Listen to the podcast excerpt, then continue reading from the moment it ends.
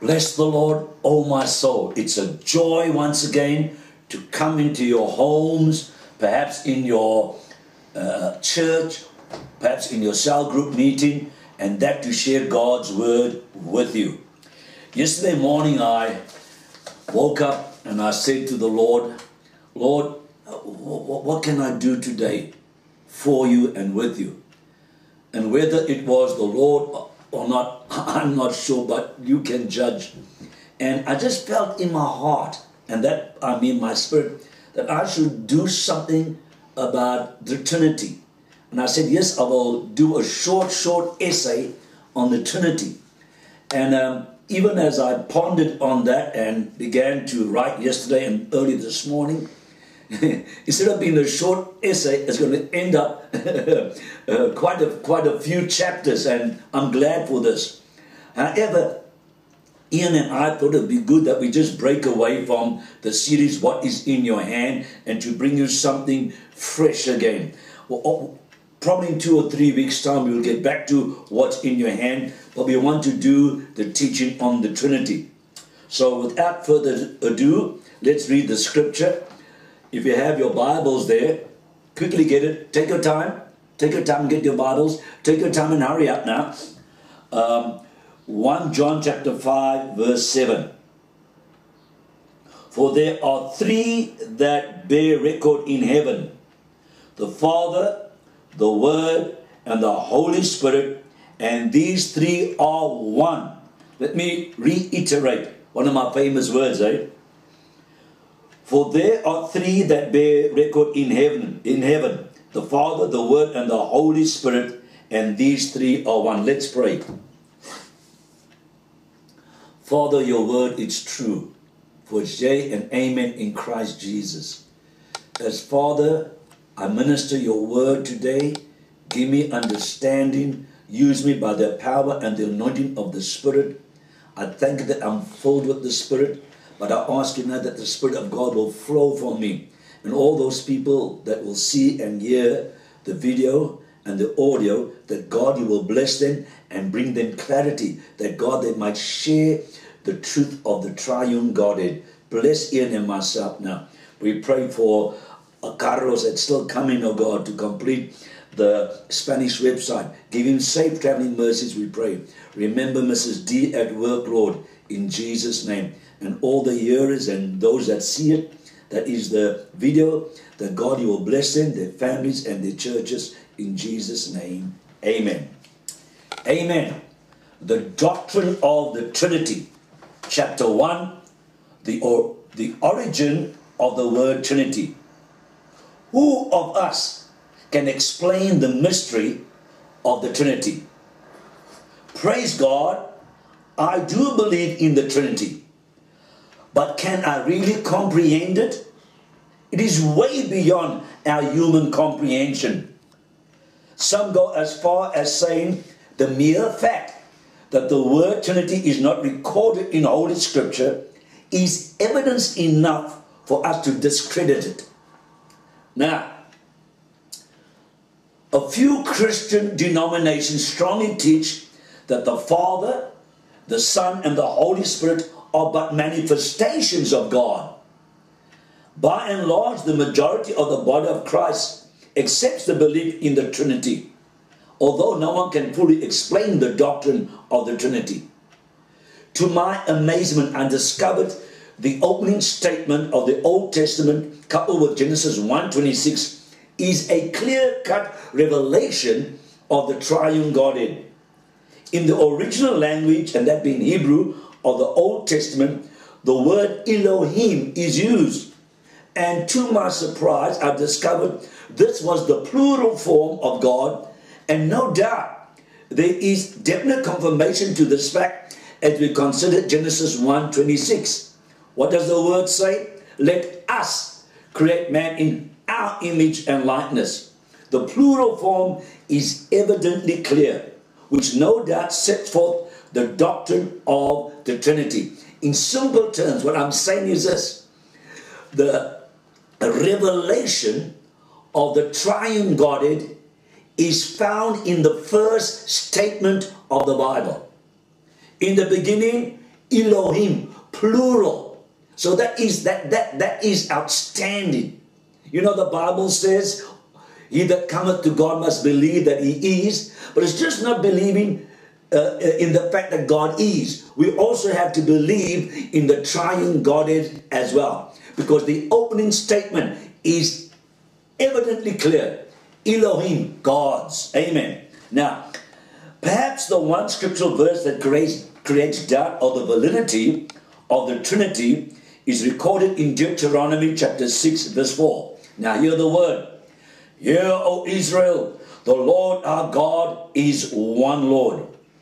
However, doing a word study of one, and that using the Strong's Concordance number two five nine, much light is shed on the true meaning of one, and that being in the context of Deuteronomy chapter six, verse four. The Hebrew word for one is echad. Echad, I can't pronounce it, I'll spell it for you. E C H A D. And it is very interesting and even exciting to note the explanation in the Strong's Concordance. And here follows the explanation. A numeral from two five eight, properly united, that is one, or as an ordinal, first, a, alike, alone, altogether, and anything apiece, a certain, daily, each, one, plus eleven, every, few, first, highway, a man, once, one, only, other, some together. Words that stand out are united, alike, altogether, each one.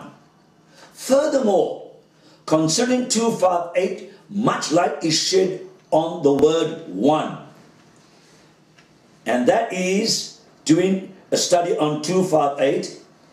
Um, it teaches there perhaps a primitive root to unify, that is figuratively collect one's thoughts, go one way or other. These Strong's Concordance words are powerful. The original language gives its genuine meaning. No doubt, we conclude that in the context of Deuteronomy six four and the study of the Hebrew words, it is evidently clear that one speaks of unity and not singleness. I want to repeat that. One speaks of unity and not singleness. Sometimes just being simple-minded helps us to see the truth of any matter. Now, me being simple-minded, let me ask the question, can a person be united with himself or herself? Let me ask that question again. It's a powerful question. Being simple-minded, let me ask the question, can a person be united with himself or herself? A simple-minded answer is absolutely no. We are united with another person or persons, not with ourselves. Let me cite the classic example of unity, the true essence of oneness. God personally says in His unadulterated word that two are one. Listen to the word of God. Therefore shall a man leave his father and his mother, and shall cleave unto his wife, and they shall be one flesh. And what does it mean there? A united flesh. See also Matthew nineteen fifteen, Mark ten, verse six to eight, First Corinthians six sixteen, and Ephesians five thirty-one.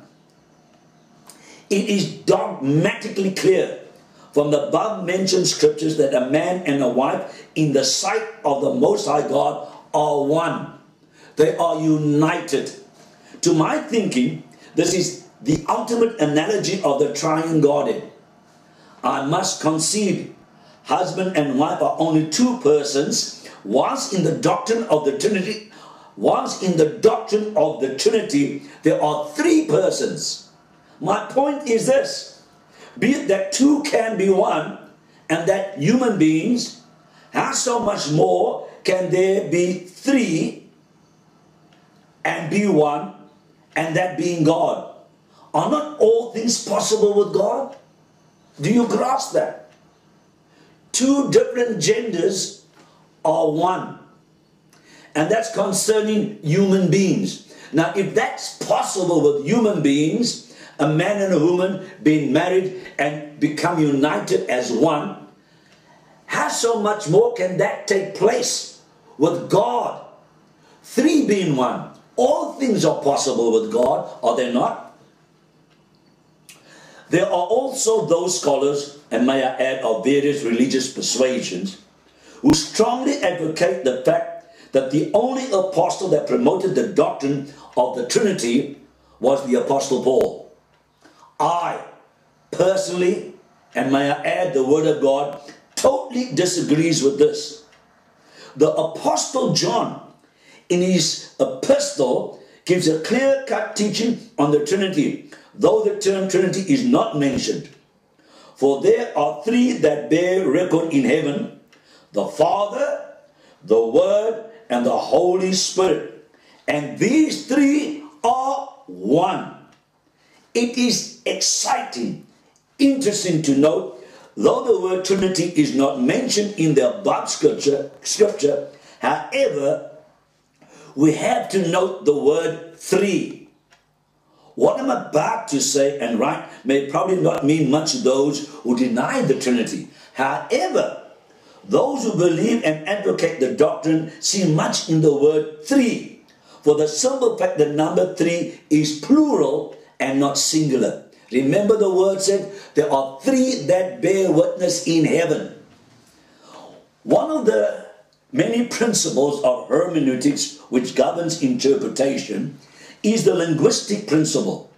This simply teaches if one wants to discover the genuine meaning of certain words in Scripture, we have to consider the original language in which the Scriptures were written. Amen? You grasp that. We are all well aware the Old Testament was written in Hebrew, whereas the New Testament was written in Greek. The linguistic principle goes to the original words and discovers the genuine, genuine meaning of the original word. It is often said that much is lost in translation, and therefore it is essential that we constantly practice the linguistic principle when unsure. We all agree that the word Trinity does not appear in the Holy Scriptures. However, using the science of, oh, I can't even pronounce the word, etymology. How do you pronounce it, Ian? E T Y M O L O G Y? Etymology. Etymology, right. Yeah, the, the word. The word three is derived from the Latin word trinitas, T R I N I T A S, from whence we derive the word three and Trinity. I want to repeat myself. Amen. Trinitas. T R I N I T A S, from whence we derive the word, the English word, three and Trinity. Furthermore, when we do a word study on the word three of First John five seven, the Greek denotes the original word, and that being T R E I S, which when translated, we derive the word three and Trinity. This, beyond doubt, gives us the understanding that we do concede to the fact that the word Trinity does not appear in our English translations of the Holy Bible. However, with great delight, it is from the original Latin word trinitas and the Greek Bible word treis that we derive the word three and Trinity. And therefore, without hesitation, we must conclude the doctrine of the Trinity is authentically scriptural and is not the product of man's personal interpretation. How did we do that? By the study of hermeneutics. Amen? We use the linguistic principle, and one day I'm going to teach you how that Jesus himself allowed himself, although the word himself, how that in his manhood, he allowed himself to be governed by principles of hermeneutics. And if Jesus followed the principles of hermeneutics, how so much you and I follow the principles of hermeneutics. Words to me are very powerful. In fact, God created the heaven and the earth by the power of his word. And I am of the persuasion that truth is established by no other means but by the creative word of God. Throughout the Holy Scriptures, the doctrine of the Trinity is highlighted whether directly or indirectly. I must admit, it is not my purpose to prove the validity of the doctrine of the Trinity, for the simple fact, truth does not need defense. It only requires declaration. And those words, those famous words, were said by my pastor, Apostle Edwin Gray of Open Door Assemblies, Durban and South Africa. It is with this profound truth that my pastor taught me that I present this short thesis on the validity of the doctrine of the Trinity. Before I close this chapter, one more important thought. Once again, a word study, and to my thinking, really seals the validity of the doctrine of the Trinity. The abstract noun of trinitas is trinus, T R I N U S, which simply means three again, which simply means three each and threefold. What a statement. Okay, chapter two. The doctrine of the Trinity. Amen. We're going to close there and we will do chapter two in no time. God bless you, and please view this video and we will start chapter two almost immediately. God bless you.